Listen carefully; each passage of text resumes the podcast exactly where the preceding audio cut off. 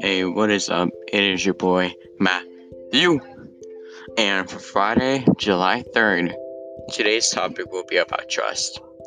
I know we have all, all of us have experienced trust issues, whether it's between God, family, friends, etc. So, to start us off, we have three Bible verses Proverbs 3 5. Trust in the Lord with all your heart and lean not on your own understanding. That's one. Another one.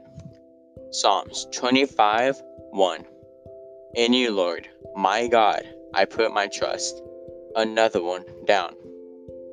Psalms 31 6. I hate those who cling to worthless idols. As for me, I trust in the Lord.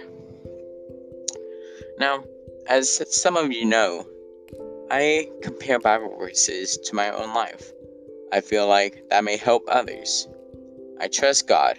I trust God that He will fulfill my hope and dream of making this podcast and hopefully reaching out to others. See what I did there? Eh. Whatever.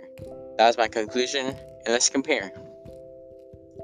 In your lifetime, you will trust a bunch of people, like your parents, siblings, friends, etc. But sometimes you may not trust what God is doing right now.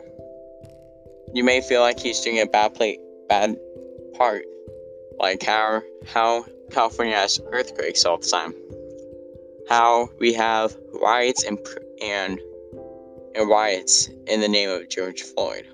People are bad right now. We have a bad system full with race, racism and hatred. And we need to trust God that He's going to make good things out of this. I hope that this message has helped you.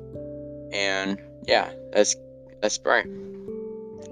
In Jesus, Lord Jesus, please help the viewer and the and me trust in you better. We need we need you. We need you to survive. I trust that you will make this podcast very special and reach out to others. In Jesus' name I pray. Amen. Thank you guys for listening. It's your boy Matthew signing out.